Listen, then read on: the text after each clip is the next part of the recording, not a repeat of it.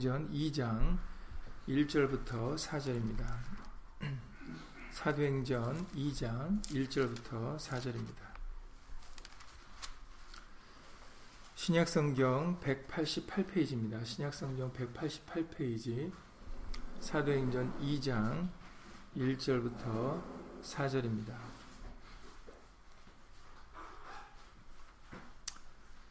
신약성경 188페이지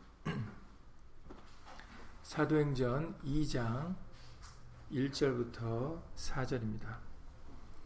다 함께 예수를 읽겠습니다.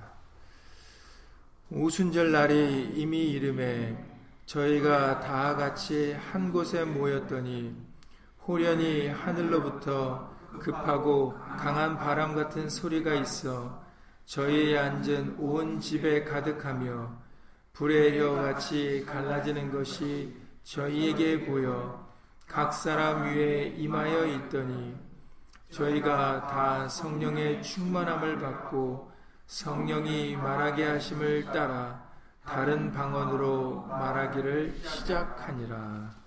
아멘. 말씀에 앞서서 잠시 먼저 예수님으로 기도드리시겠습니다. 오순절 성령 강림절을 맞이하여서 예수님 오늘날 우리들에게도 예수님의 약속을 이루어 주심으로 인하여 우리들 육신의 사람이 아니라 성령의 사람으로 살아가는 우리가 되어줄 수 있도록 예수 이름으로 도와주시옵소서. 우리는 육신에 속하여 육신대로 살아갈 자들이 아니라 영에 속하여 거룩한 예수의 말씀을 따라 신령한 자로 살아갈 자들이오니 예수님 진리의 성령을 통하여 우리들 진리 가운데로 귀한 예수의 생명의 말씀 가운데로 거하는 심령들 되어 예수님이 주시는 평안과 예수님이 주시는 안식과 예수님이 주시는 하늘의 천적 기쁨을 가지고 의와 평강과 희락을 이루어 살아가는 우리가 되어줄 수 있도록 예수 이름으로 도와주시옵소서. 함께한 우리들뿐만 아니라 함께하지 못한 믿음의 식구들과 그리고 멀리서 간절한 심령으로 예수님의 말씀을 사모하는 모든 심령들 위에도 동일한 예수님의 말씀의 깨달음과 은혜로서 예수 이름으로 함께하여 주시옵소서. 주 예수 그리스도 이름으로 감사하며 기도드렸사옵나이다. 아멘.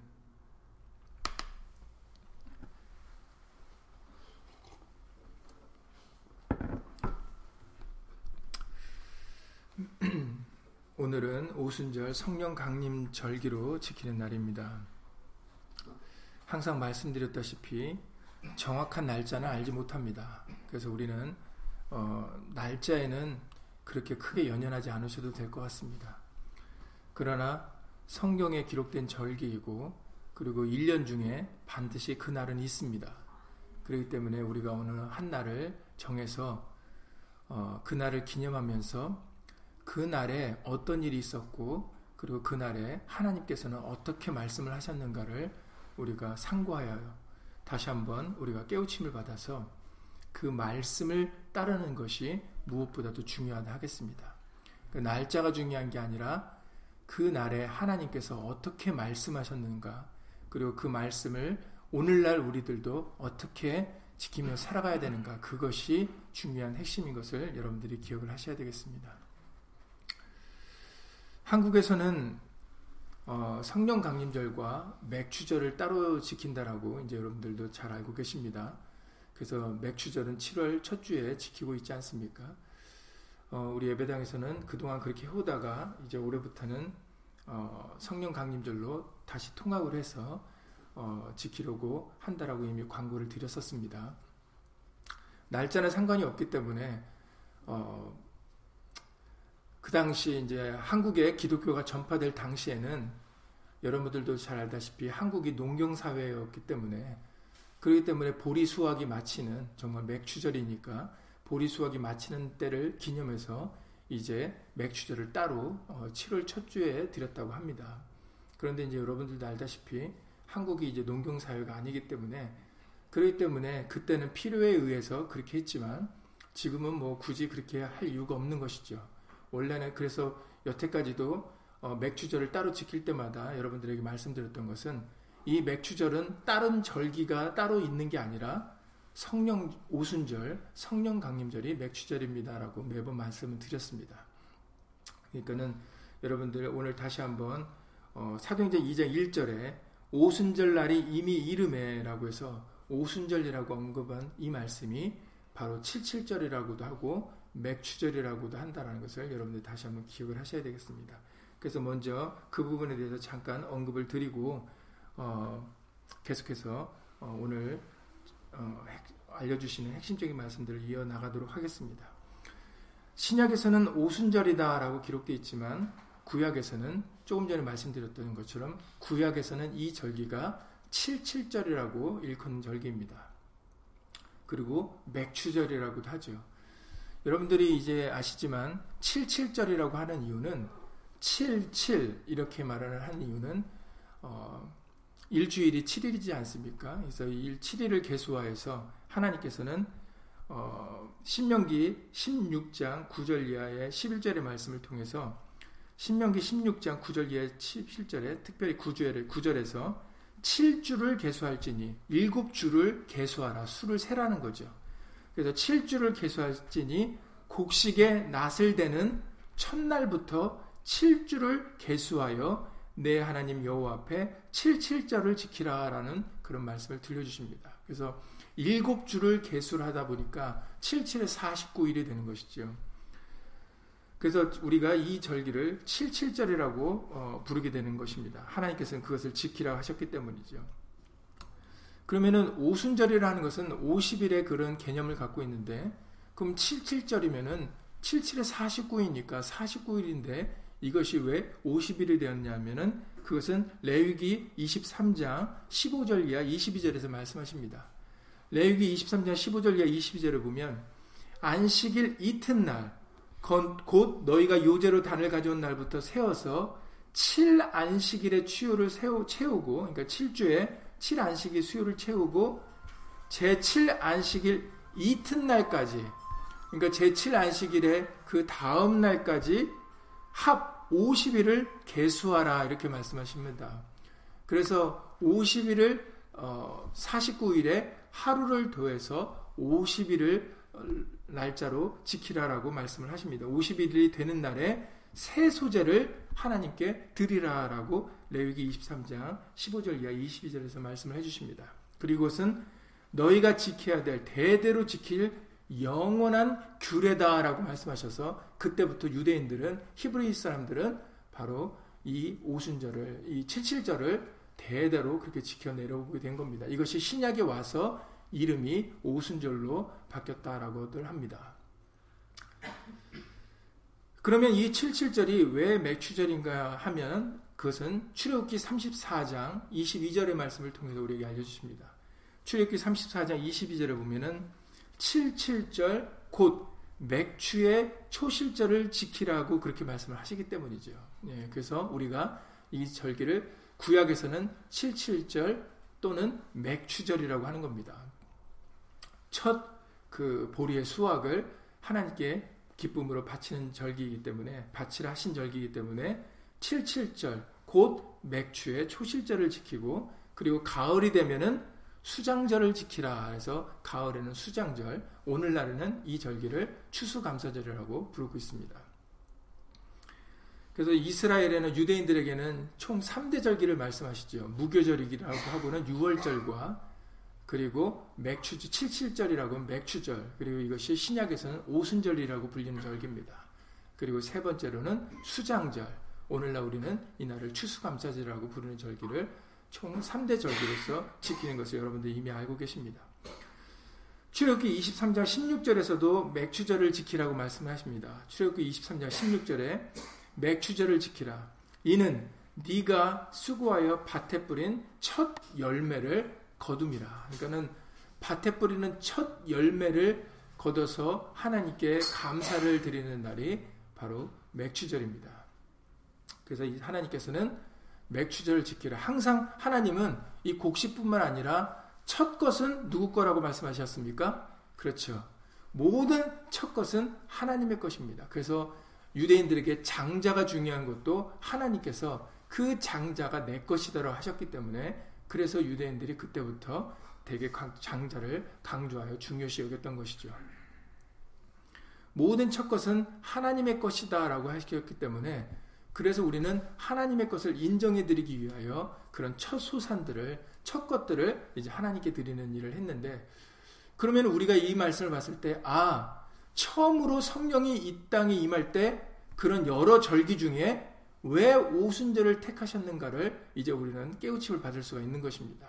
바로 이 땅에 처음으로 성령이 성령의 열매를 삼으시는 날이기 때문에 그래서 다른 절기들이 있지만 우리가 이 77절 첫 것을 하나님께 드리는 그날에 오순절에 성령이 임하신 것을 우리가 깨우침을 받을 수가 있습니다. 이전에도 말씀드렸지만 예수님께서 제자들에게 떠나가실 때 하늘로 올리우실 때 너희는 이 성에 유하라. 성령이 임할 때까지 하나님의 능력이 너희 위에 임할 때까지 너희는 이 성을 떠나지 말라라고 명령하시지 않으셨습니까? 그때는 언제 임하실지를 말씀하지 않으셨어요. 그래서 제자들은 그 약속만 믿고 마냥 기다려야 되는데 그런데 열흘 뒤에 오순절이 되는 때에 바로 하나님께서는 첫 것을 받으시는 때에 처음으로 성령을 제자들에게 보내셔서 처음 성령의 열매를 삼으신 것을 우리가 깨우침을 받을 수가 있습니다. 그래서 아, 왜 많은 절기들이 있는데 오순절 날을 택해서 하나님의 성령을 임하셨을까는 우린 구약의 77절과 맥주절을 통해서 우리가 그 뜻을 하나님의 뜻을 우리가 이해할 수 있겠습니다. 처음 것을 드리는 날 바로 그날에 성령이 임하셔서 제자들에게 첫 성령의 열매를 삼으신 것을 어, 오순절을 통하여 77절을 통하여 알려주고 계시는 것이죠. 자, 계속해서 오늘 본문에 오순절 날이 이미 이름에 저희가 다 같이 한 곳에 모였더니 호련히 하늘로부터 급하고 강한 바람 같은 소리가 있어 저희 앉은 온 집에 가득하며 드디어 예수님께서 말씀하신 성령이 어, 갈릴리 사람들 예수님의 제자들에게 임하신 것을 볼 수가 있습니다. 네, 그렇습니다. 요한복음 16장 7절에서 이미 예수님이 최후의 만찬 때 제자들에게 말씀하신 내용입니다. 여러 차례 말씀하셨죠. 그 중에 대표적으로 요한복음 16장 7절에 내가 너희에게 실상을 말하노니 내가 떠나가는 것이 너희에게 유익이라. 제자들에게는 이해가 안 되는 말씀이죠. 아니 어떻게 예수님하고 작별하는데 그게 어떻게 우리에게 유익이 됩니까? 우리한테 유익은 예수님이 영원히 그냥 우리 함께 계시는 겁니다. 이게 자연스러운 생각 아니겠습니까? 그런데 예수님은 내가 떠나가는 것이 유익이다 그러셨다라는 거죠. 왜 그런가 했더니 내가 떠나가지 아니하면 보혜사가 너에게로 오시지 않는데 그러나 내가 가면은 내가 그를 너에게로 보낼 것이다 라고 말씀하십니다. 그래서 예수님이 가셨고 정말 그 약속대로 성령을 제자들에게 보내주신 것이죠. 성령이 우리에게 유익이 되는 것은 바로 영으로 계시기 때문입니다. 항상 말씀드리지만 영은 시간과 장소를 구애받지 않습니다. 늘 우리와 함께 하실 수가 있어요. 우리 안에 거하실 수가 있는 겁니다. 그래서 오늘 어디 임했습니까? 성령이 임할 때 중요한 부분은 막 불의 혀같이 이런 부분이 중요한 게 아닙니다. 어떤 사람들은 그런 막 보여지는 것을 좋아하는 사람들은 우와 막 영화의 한 장면 같이 공중에서 막 불 같은 게 내려와 갖고 와 이럴 때인데 그게 중요한 게 아닙니다. 성령이 각 사람 위에 임했다라는 것이 그 부분이 중요한 겁니다. 네. 성령이 각 사람들 위에 이게 영의 역할입니다. 영이 임하셨을 때는 육신으로 계실 때는 예수님이 계신 곳에 가야만 말씀을 듣지 않았습니까? 그러니까 예수님하고 멀리 있는 사람들은 말씀을 듣지 못하는 거예요. 그러나 성령으로 역사할 때는 다릅니다. 장소와 시간을 구애받지 않으니까 내가 어디에 있든지 그쪽으로 굳이 가지 않아도 되는 거예요. 어디로 내가 가지를 않아도 내가 있는 처소에 바로 찾아오시는 겁니다. 이것을 예수님이 이미 사마리아 여인과의 대화를 통해서 알려주셨어요. 사마리아 여인은 이방 여인이기 때문에 감히 유대인들이 예배를 드리는 예루살렘에 갈 수가 없었습니다. 갔다간 큰일 나죠. 그런데 그러니까는 사마리아 여인에게는 아니 당신네 유대인들은 예배를 예루살렘에서 드리라고 하는데 우리는 이 산에서 예배를 조상적부터 드렸고 그럼 도대체 어디서 예배를 드려야 됩니까? 했더니 예수님께서 말씀하시기를 이 산에서도 말고 예루살렘에서도 말고 이제는 예배를 드리는 자가 신령과 진정으로 예배를 드리면 아버지가 찾아오시겠다. 왜 그렇다고요? 아버지가 영이시기 때문에. 그것이 요한복음 4장 말씀입니다. 이제 영은 어느 장소가 필요 없어요. 그런데 오늘날 아직도 복음이 이 복음이 전해졌는데도 어느 기도원을 가야 된다, 어느 교회를 가야 된다라고 얘기하는 사람들이 있어요. 그건 말도 안 되는 얘기예요. 이미 그 장소를 초월하게 해주셨고 영으로 역사를 해주시는데 왜 우리가 꼭 어디를 가야만 됩니까? 만약에 어디를 가야 된다 그러면 차라리 예루살렘으로 가죠. 이스라엘로 가야 되지 않겠습니까? 왜냐하면 거기가 정말로 말씀이 역사되었던 곳이니까. 그런데 예수님께서는 요한복음 4장에 사마리아 여인과의 대화에서 이 산에서도 말고 예루살렘에서도 말라고 그랬는데 말씀은 그런데 도대체 어디서부터 그게 변질이 돼가지고 우리 교회에 나와야 된다. 어느 기도원에 가야 된다라고 이렇게 말이 변질이 됩니까? 예수님 믿는 사람들이. 그러면 성령의 온 역사가 의미가 없어져 버리는 겁니다. 마태복음 18장에 예수님이 말씀하시기를 두 세 사람이 내 이름으로 모인 곳에 내가 그들과 함께 있으리라라고 말씀하셨어요. 중요한 것은 숫자도 아니라고 그러셨죠. 두 세 사람이라고 말씀하셨으니까 숫자가 많아야 하나님이 기뻐하시는 게 아닙니다. 그런데 이것도 어디서 잘못됐는지 교회 교인의 교인 수가 많으면 좋고 교인 수가 적으면 들 역사하고 이것도 우리의 착각이고 잘못된 생각입니다. 그러면 예수님이 만 명 이상 모여야라고 얘기를 하셨어야죠. 왜 예수님이 두세 사람이라고 얘기를 하십니까? 숫자도 중요하지 않고 장소도 중요하지 않으니까 예수님이 구약 때는 딱 장소 예루살렘이라고 찝어서 얘기하셨지만 복음을 통해서는 찝어서 얘기하시는 장소가 없으세요.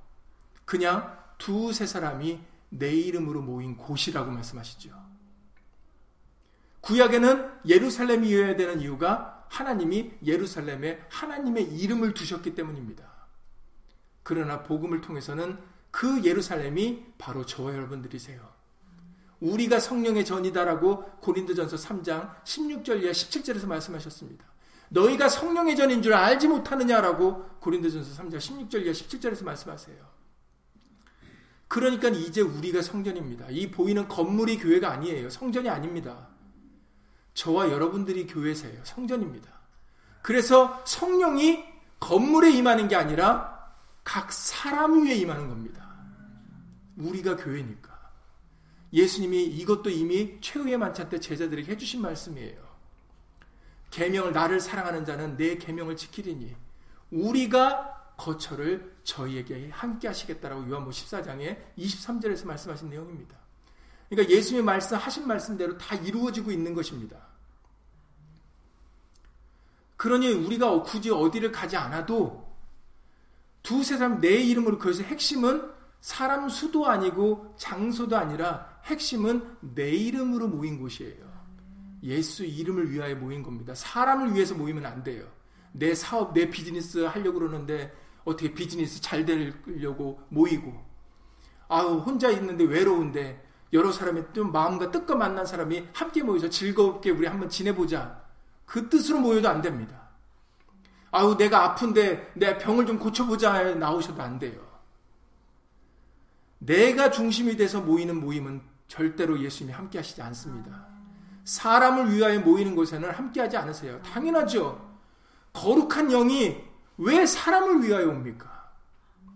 거룩한 성령은 예수님을 위하는 영이에요. 이것이 요한복음 16장 13절 이하 15절에 예수님이 하신 말씀입니다. 성령은 진리의 영이세요. 그리고 오직 내 것만 말하시는 분이다. 내가 한 말만 하시는 분이고 예수님 영광만 나타내는 영이 성령이에요. 그러니까 성령 받아가지고 사람을 나타내고 사람을 자랑하는 행위는 그는 성령이 아니라 거짓 영입니다. 미혹의 영이라고 말씀하셨어요. 성령은 사람들에게 사람들에게 임하시지만 사람을 위하여서 오는 영이 아니에요. 예수님을 위하여 오는 영, 예수 이름의 영광을 돌리는 영이 진리의 성령입니다. 예수님의 말씀만 전하는 영이 성령이세요. 그래서 각 사람 위에 임하고 난 다음에 무슨 일이 벌어집니까? 4절의 말씀에 저희가 다 성령의 충만함을 받아서 이제 임하셨으니까 성령의 충만함을 받지 않았습니까? 그때 처음으로 벌어지는 일. 성령이 처음으로 임하셔서 제자들을 첫 열매로 삼으셔서, 삼으신 후에 그 다음에 처음으로 한 일이 방언이라는 거죠. 그러니까 많은 사람들이 성령 받았다라는 증거로 방언해야 된다고 얘기하는 이유가 이 말씀 때문인데 이제 거기서 실수가 오는 거죠. 잘못된 잘못이 오는 겁니다. 여러분들이 고린도전서의 12장과 14장을 읽어보시면 아시겠지만 고린도전서 12장에 보면은 고린도전서 12장에는 성령의 은사가 한 가지가 아니다라고 말씀하셨어요. 많은 것이 성령의 은사가 있는데 왜 성령의 은사가 많냐면 여러분들이 그 핵심을 알으셔야 됩니다. 그래서 우리의 항상 성경은 우리가 하도 아두라고 밀어나니까 눈높이 교육을 해주시거든요. 눈높이 교육으로 이 성령의 은사들을 설명해 주시는데 우리 몸의 지체입니다. 몸을 위해서 기관들이 있지 않습니까? 팔이 존재하고 눈, 코, 입이 존재하고 발이 존재합니다. 팔이나 다리나 이런 것들은 눈이나 이런 것들은 누구를 위해서 일합니까? 바로 나라는 사람을 위해서 일하죠. 나하고 반대되는 일을 하면 이상한 거죠. 내가 내 팔로 나를 칩니까? 항상 나를 위해서 일하는 것들이 내 지체들입니다. 바로 그 나 중심이 되는 것이 예수 그리스도라고 말씀하셨고, 그리고 성령의 은사들은 예수님을 위하는 지체들이라고 말씀을 하시는 겁니다. 그러시면서 이렇게 말씀하세요. 고린도전서 12장의 11절에서 말씀하십니다.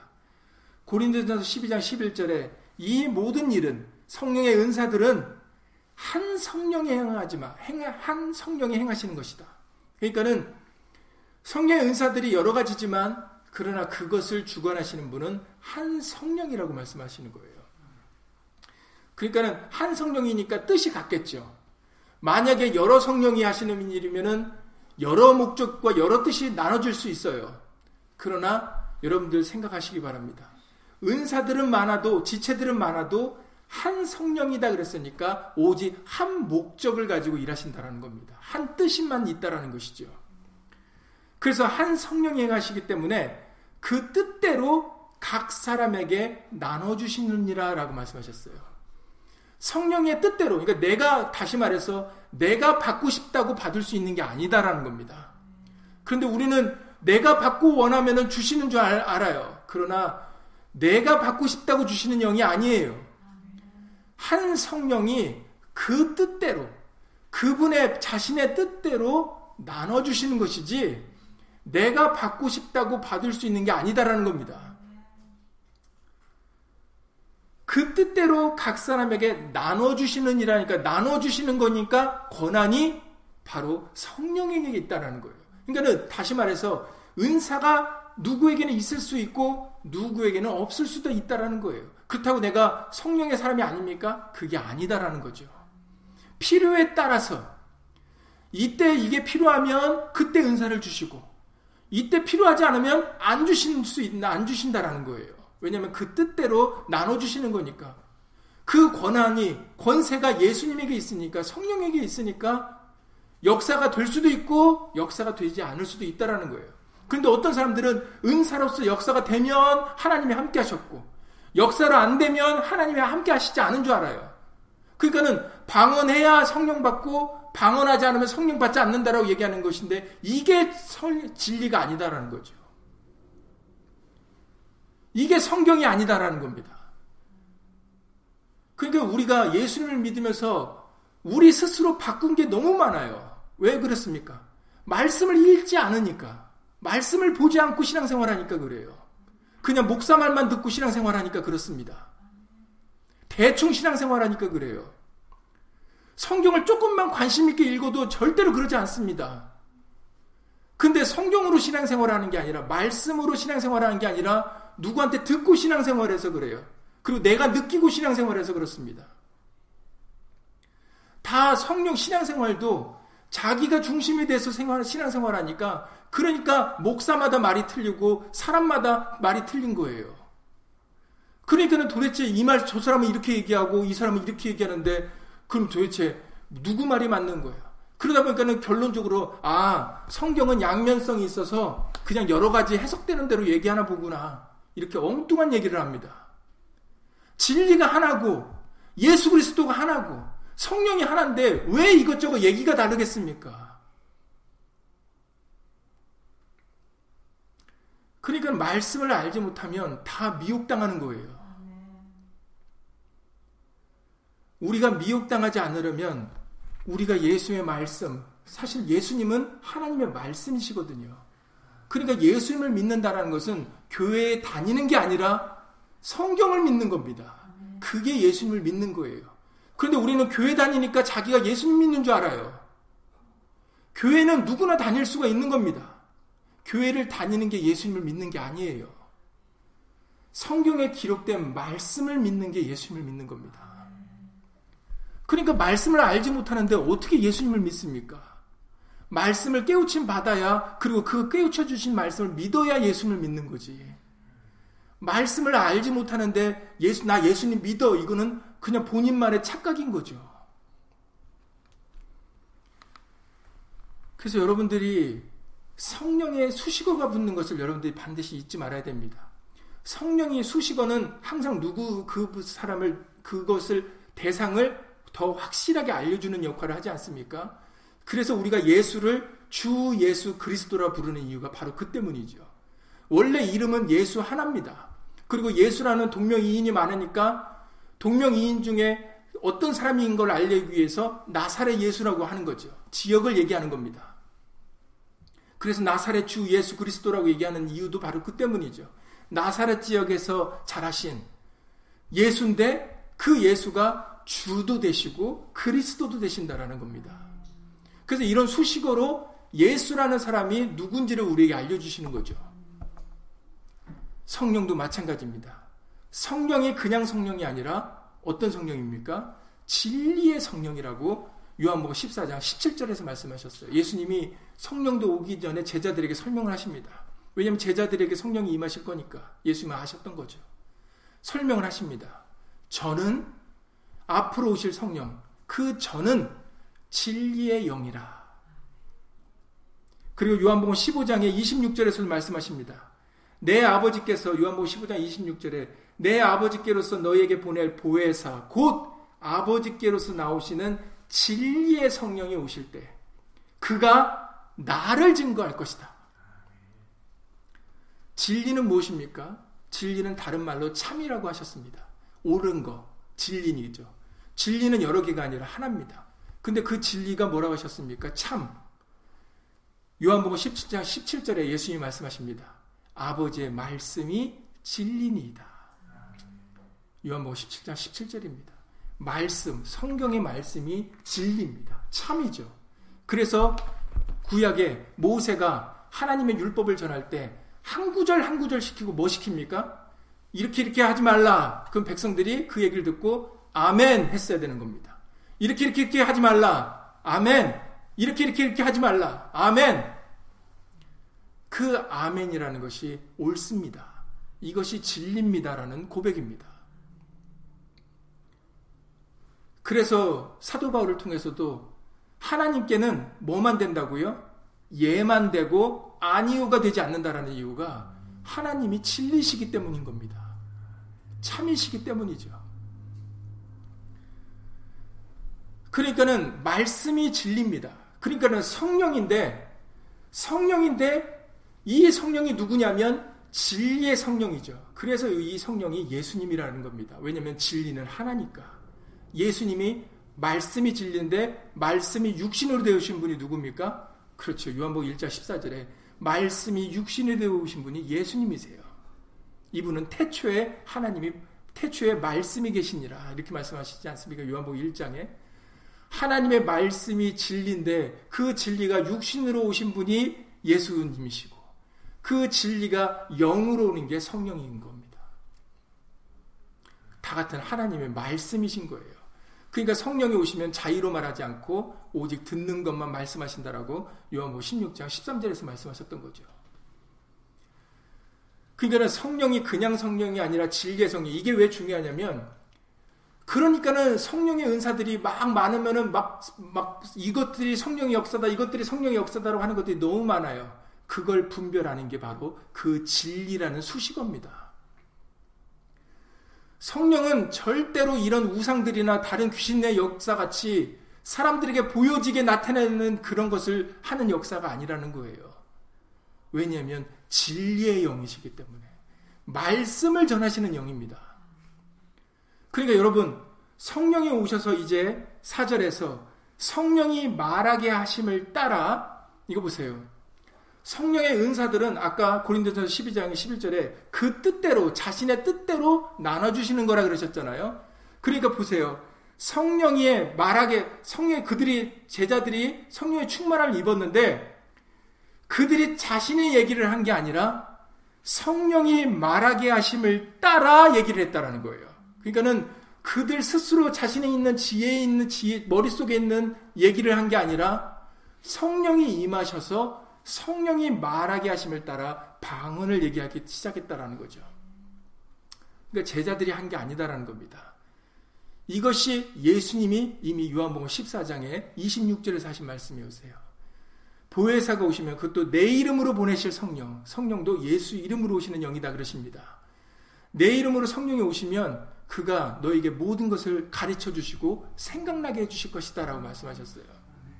그래서 제자들에게도 너희가 내 이름 때문에 잡혀가도 거기서 너희가 무슨 말 할 건지 너희 스스로 연구하지 말라 그러셨어요. 성령이 그 당시에 너에게 하시는 말을 너희가 하지 절대로 미래 네가 뭔 얘기를 할까라고 생각하지 말라라고 그러셨어요. 성령이 오셔서 하시는 역할이 바로 그겁니다. 사람이 하는 게 아니라 성령이 친히 주관하셔서 하시는 것이죠. 그래서 여러분들 진짜로 사도행전 4장에서 낮으면서부터 안전뱅이를 고쳤을 때 막 난리가 나지 않았습니까? 왜냐면 남은 태어날 때부터 안전뱅이였던 사람이 갑자기 막 걷고 뛰니까 그러니까는 막 온성에 소동이 났습니다.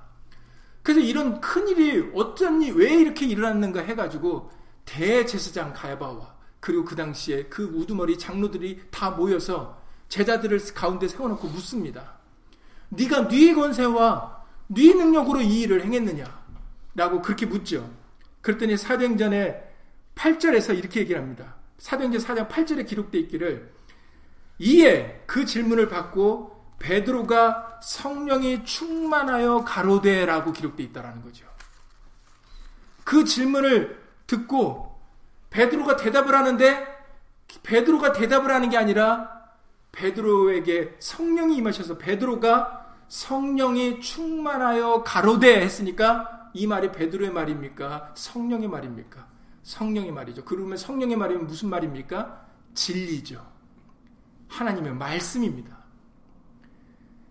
무슨 얘기를 하냐면 만일 병인에게 행한 착한 일에 대하여 이 사람이 나면서부터 안진뱅이가 어떻게 구원을 얻었느냐고 오늘 우리에게 질문하면 너희와 모든 이스라엘 백성들은 알라 너희가 십자가에 못 박고 하나님이 죽은 자 가운데서 살리신 나사렛 예수 그리스도의 이름으로 누군지 모르니까 지역을 해서 예수가 바로 너희들이 십자가에 못 박은 그 예수다라는 것을 설명하시는 거죠. 수식어입니다. 예수 그리스도의 이름으로 이 사람이 건강하게 되어 너희 앞에 섰느니라 라고 얘기하시는 거죠. 너희가 십자가에 못 박은 그 예수가 바로 예수의 이름으로 이 사람이 건강하게 되었다는 것입니다. 이것이 베드로를 통해서 성령이 말씀하신 거예요. 이처럼 우리에게 염려하지 말라 그러는 것은 그래서 우리에게 이게 그래 보세요. 예수님이 내가 떠나가는 것이 너희에게 유익이라 그러셨잖아요. 얼마나 유익입니까? 만약에 내 네가 연구해 가지고 네가 공부해서 해라 하라면은 누가 하겠습니까? 그러니까 오직 하면은 이 얘기를 듣고 대지장이 이렇게 얘기해요. 저희들이 사도행전 4장 13절에 저희가 베드로와 요한이 기탄 없이 말함을 보고 이상하다. 그 본래 학문 없는 범인으로 알았다가 이상이 여기며 이렇게 얘기한다는 얘기죠. 소위 학문 없는 범이란 얘기는 우리 우리 말로 속된 말로 가방끈이 짧다는 얘기입니다. 학교를 다니지 않고 많이 배우지 못하는 제 어부들 아니냐, 제 베드로. 아니 배운 것도 없는 사람이 아니 어떻게 저렇게 기탄 없이 저렇게 얘기를 할 수가 있지? 그렇죠. 베드로면 할 수가 있겠습니까? 베드로 안에 성령이 충만하여 성령이 말씀하니까 가능할 수 있었던 것입니다. 그래서 내가 떠나가는 것이 너희에게 유익이라 말씀하시는 거예요.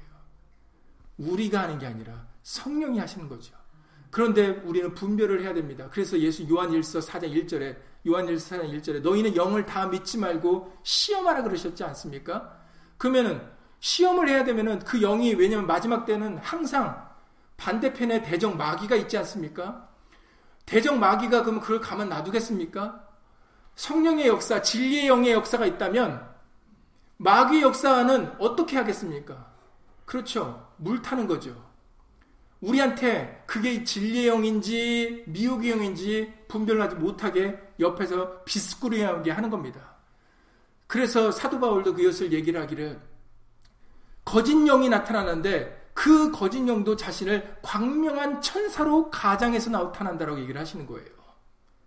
사람들이 볼 때 정말 천사인 것처럼 정말 하나님의 능력인 것처럼 그렇게 거짓 영도 역사되어진다라는 거죠. 근데 요한일서 4장 1절에 6절에서 거짓 영이 미혹의 영이 할 수 없는 게 있는데 미혹의 영이 할 수 없는 것이 말씀만 얘기할 수 없다라는 거예요. 그래서 이로써 진리의 영과 미혹의 영을 알 수 있다. 미혹의 영은 세상에 속한 영이기 때문에 세상에 속한 말을 하고 진리의 영은 진리에 속했기 때문에 하나님의 말씀만 하느니라라고 말씀하시는 거예요. 이게 차이점입니다. 여러분 보여지는 걸로 분별이 안 돼요. 광명한 천사로 가정하고 모든 능력과 그런 기적이 일어났기 때문에 보여지는 것으로 우리는 진리형인지 미국의 영인지 알 수 없다고 그러셨어요. 성경에서는 우리가 분별할 수 있는 게 하나인데 그 하나가 진리형은 말씀만 하는 영이다 그러셨어요. 그리고 말씀만 뭐예요? 말씀으로 예수님만 증거해요. 예수님도 증거하고 사람도 증거하면 그거는 진리의 영입니까? 미혹의 영입니까? 미혹의 영입니다. 진리의 영은 예수님만 증거해요. 절대로 사람이 나타나지 않습니다. 그래서 베드로 입술을 통해서 예수의 이름이 이 사람을 고쳤다. 천하 인간의 구원을 얻을 만한 다른 이름을 주신 일이 없습니다. 이제 우리가 누구든지 오늘도 말씀에 나가겠지만 오순절날 이것이 오순절날 첫 방언으로 제자들을 통해서 전하신 성령 진리의 영의 말씀입니다. 하나님의 말씀이죠. 시간이 다 됐기 때문에 수요일날 이어져서 나가겠습니다. 수요일날은 세 가지 말씀을 찾아볼 겁니다. 왜 이 말씀이 중요하냐면 바로 첫 열매로 성령이 임하셔서 이 땅에 진리의 영을 통해서 전하신 하나님의 말씀이 있기 때문이죠. 우리가 그 부분을 주목해 봐야 되는 부분입니다. 여러분, 오늘은 그 방언에 대한 얘기까지만 하고 기도드리고 주기도 마치겠습니다. 그 방언이 못 알아듣는 소리가 아니에요. 어떤 사람들은 어떻게 혀가 그렇게 빨리 움직이는지 모르겠지만 방언한다는 사람들 얘기 들으면 어떻게 뭐 진짜 막 못 알아듣는 얘기를 하지 않습니까? 여러분들에게 질문합니다. 그게 방언인지 아닌지 여러분들 어떻게 아세요? 본인은 방언이라고 그러는데 여러분들에게 질문합니다. 그게 방언입니까? 아닙니까? 말하고 막 하는 게 여러분들 생각에 방언입니까? 아닙니까? 뭘로 압니까? 그렇죠. 모든 건 다 말씀에 기록되어 있어요. 성령은 절대로 말씀 외의 것을 하지 않는 분이세라고 요한복 16장 13절 이하 15절에서 그러셨습니다. 그러니 무엇이 성령의 역사입니다 했다면 반드시 어디에 기록되어 있어야 됩니까? 말씀에 기록되어 있어야 그게 성령의 역사입니다. 뭘 하는데 그게 말씀에 기록되지 않으면 그게 성령의 역사입니까? 미혹의 영입니까? 미혹의 영인 거죠. 그러니까 여러분들이 성령의 영인가 아닌가를 구별하려면 진리인가 아닌가를 보시면 되는 거예요. 오순절날 지금 읽으셨던 대로 성령의 충만함을 따라 방언이라는 걸 하지 않았습니까? 그 방언이란 내용이 무엇인지 보시겠습니다. 7절부터 읽어보시죠. 사도행전 2장 7절부터 읽겠습니다. 7절부터 읽겠습니다. 다 놀라 기여겨 이르되 보라 이 말하는 사람이 다 갈릴리 사람이 아니냐. 여기서 지역이 중요합니다. 아니, 지금 이 방언들이 나오 막 터져서 얘기가 나오는데 아니 이 방언을 말하는 사람들이 다 아니까 한 사람도 빠짐없이 어디 출신이라는 사람이에요? 갈릴리 사람이란 얘기는 그 나라 언어를 사는 쓰는 사람들이라는 겁니다. 다 아니 지금 내가 우리가 지금 방언을 듣고 있는데 이막 이상한 소리를 듣고 있는데 아니 이 말하는 사람들이 다 갈릴리 사람 아니냐? 아니 다 갈릴리 사람인데 그러면서 이렇게 보세요. 8절부터 읽겠습니다. 우리가 우리 각 사람의 난 곳 방언으로 듣게 되는 것이 어찌미뇨? 우리는 바데인과 메데인과 엘리민과 또 메소보다미아 왜 유대인들이 이렇게 흩어졌습니까? 여러분들 남한국 유다와 북한국 이스라엘과 남한국 유다로 구약에 갈려진 걸 아시죠? 그리고 바벨론을 통해서 이제 느부갓네살 왕을 통해서 함락이 돼갖고 다 바벨론으로 끌려가지 않았습니까? 이거는 결국은 나라 없는 민족들이 돼서 다들 뿔뿔이 흩어진 겁니다. 나라 없는 민족에 뿔뿔이 유대인들이 흩어지니까 그러니까 지금 읽으신 것처럼 유대인들이 그 각 나라에서 살게 된 거예요. 우리가 지금 미국에서 살고 있는 것처럼. 물론 우리는 뭐 나라가 없어서가 아니라 우리의 의지나 어떤 여러 가지 여건 때문에 뿔뿔이 흩어졌지만 유대인들은 자신들의 하나님의 말씀을 범죄함으로 인하여 심판을 받아서 나라 없는 민족이 되었어요. 그러다 보니까 사는 지역이 다 다르죠. 그래서 이제 벌어진 것이 예루살렘에 이제 근데 절기를 따라 지키러 와야 되니까 예루살렘에서 그래서 동전 바꾸는 자들이 오는 겁니다. 각 나라로 환, 각 나라 돈을 가져오니까 환전을 하는 거죠. 그래서 그 환전 수수료를 챙겨 먹은 거죠. 그 당시 제사장들이.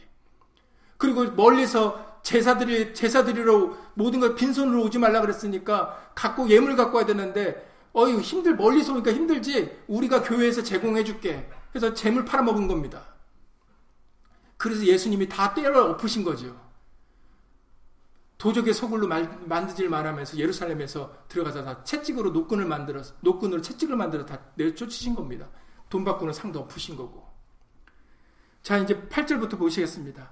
우리가 우리 각 사람의 난고 방언으로 듣게 되는 것이 어찌면요 우리는 바데인과 메데인과 엘리민과 또 메소보다미아와 유대와 가바도기아와 본도와 아시아 부르기아와 밤빌리아, 애굽과 및 구레네에 가까운 리비아 여러 지방에 사는 사람들과 로마로부터 온 나그네 곧 유대인의 유대인과 유대기의 유대교에 들어온 사람들과 그레데인과 아라비아인들이라.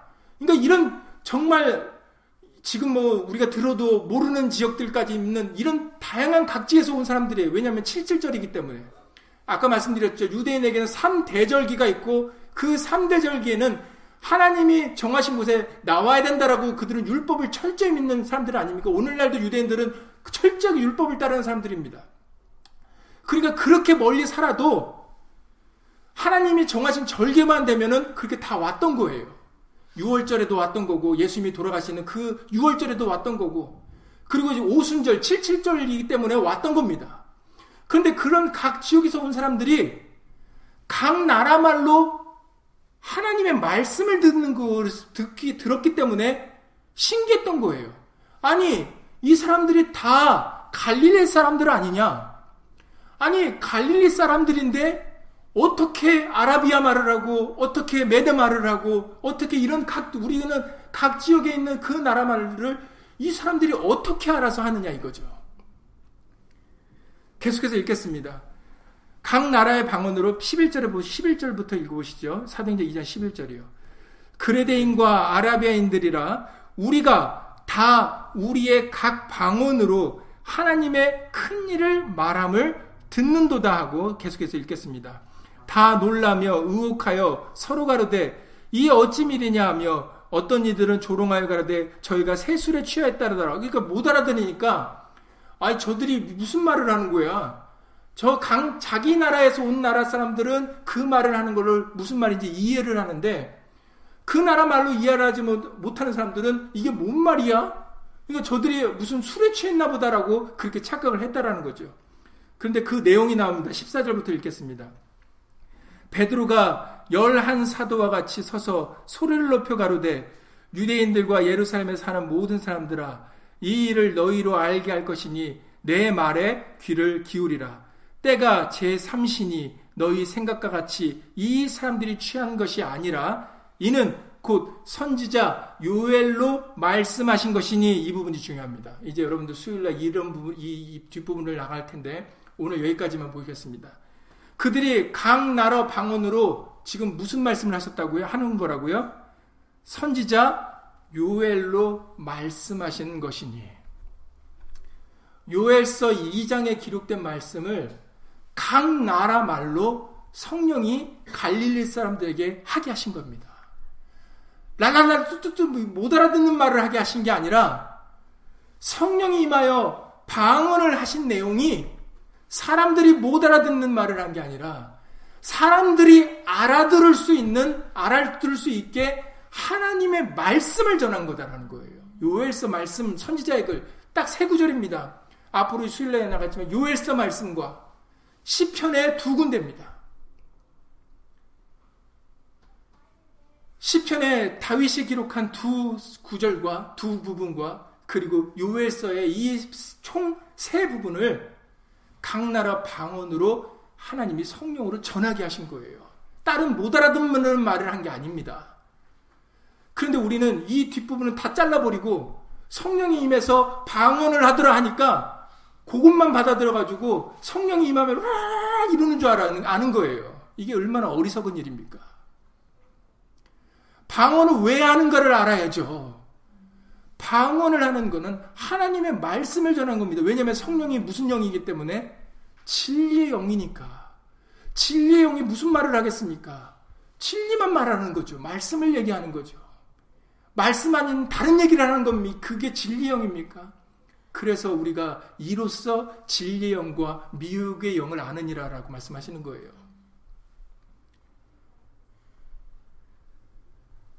그러니 그래서 나중에 고린도전서 14장 19절에서 사도 바울이 이런 얘기를 합니다. 사도 바울을 통해서 하신 성령의 말씀이죠. 고린도전서 14장 19절에 교회에서 네가 남을 가르치기 위해 깨달은 마음으로 다섯 마디 말을 하는 것이 다섯 마디 알아들을 수 있는 말을 하는 것이 1만 마디 방언으로 말하는 것보다 낫다라고 말씀을 하시는 거예요. 그래서 차라리 알아들을 수 있는 다섯 마디 말을 해라. 알아들을 수 있는 말씀을 전하라는 거예요. 못 알아듣는 일만 마디 방언하지 말고. 너희가 못 알아듣는 말을 하면 너희가 예수님을 전하는 게 아니라 오히려 야만이 되는 것이다. 듣는 이로 하여금. 왜냐하면 못 알아듣는 말을 하니까. 그래서 나팔은 나팔이라면 그 나팔이 분명한 소리를 내야 된다. 알아들을 수 있는 소리를 내야 된다라고 말씀하시는 거죠. 그래서 차라리 다섯 마디 알아듣는 말을 하고 1만 마디 방언 하지 말라라고 말씀을 하시는 겁니다. 방언을 왜 합니까? 나 성령 받았다고 자랑하려고 하십니까? 그러면 성령의 역사가 아니에요. 사람이 자랑되어지고 사람이 나타내지는 것은 성령의 역사가 아닙니다. 예수님이 말씀하시길 그가 내 영광을 나타내리니라고 요한복음 16장 13절 이하 15절에서 말씀하셨어요. 진리의 성령은 예수님만 증거하고 예수님만 나타내는 영입니다. 절대로 사람을 나타내지 않아요. 그러니까는 방언한다고 못 알아듣는 말 하시면 안 됩니다. 방언이 방언을 하게 했을 때 각 나라에서 유대 사람들이 각 나라에 흩어져 살고 오니까 여기서도 미국에서 태어난 사람들 한국말 못하는 한국 사람들 많잖아요. Korean American들 있잖아요. 그 사람들에게는 한국말로 얘기해주면 뭔 얘기인지 압니까? 그러면은 하나님 아무리 하나님 말씀을 한국말로 전해줘도 한국말을 모르는 걸 어떻게 이해합니까? 영어로 해줘야 아 그렇군요 이 얘기한 거였군요 하는 거지 한국말만 보면 눈만 껌뻑껌뻑하고 뭔 얘기인지 모르잖아요. 여기서 태어난 2세들 3세들 보면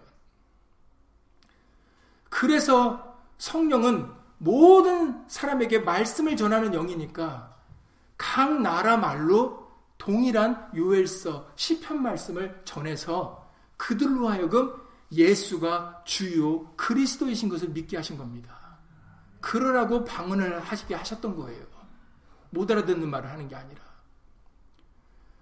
그러니 우리에게 임하신 성령은 그냥 성령이 아니라 예수의 이름으로 오신 진리의 성령이십니다. 예수 이름으로 오신 진리의 성령이심으로 오직 예수님만 나타내시고 예수 이름의 영광만을 돌리시는 영이에요.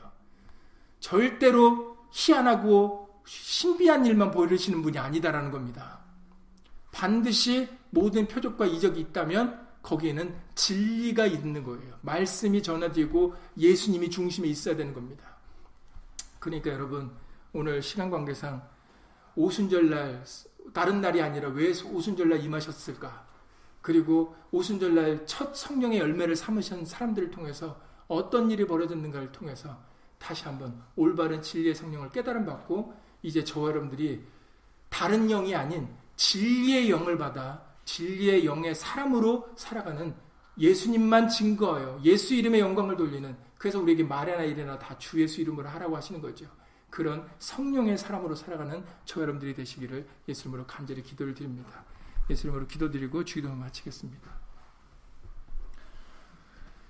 고맙고 감사하신 예수님, 오순절 성령 강림절 날 예수님이 약속하신 대로 그 말씀 그대로 모든 것이 이루어졌습니다.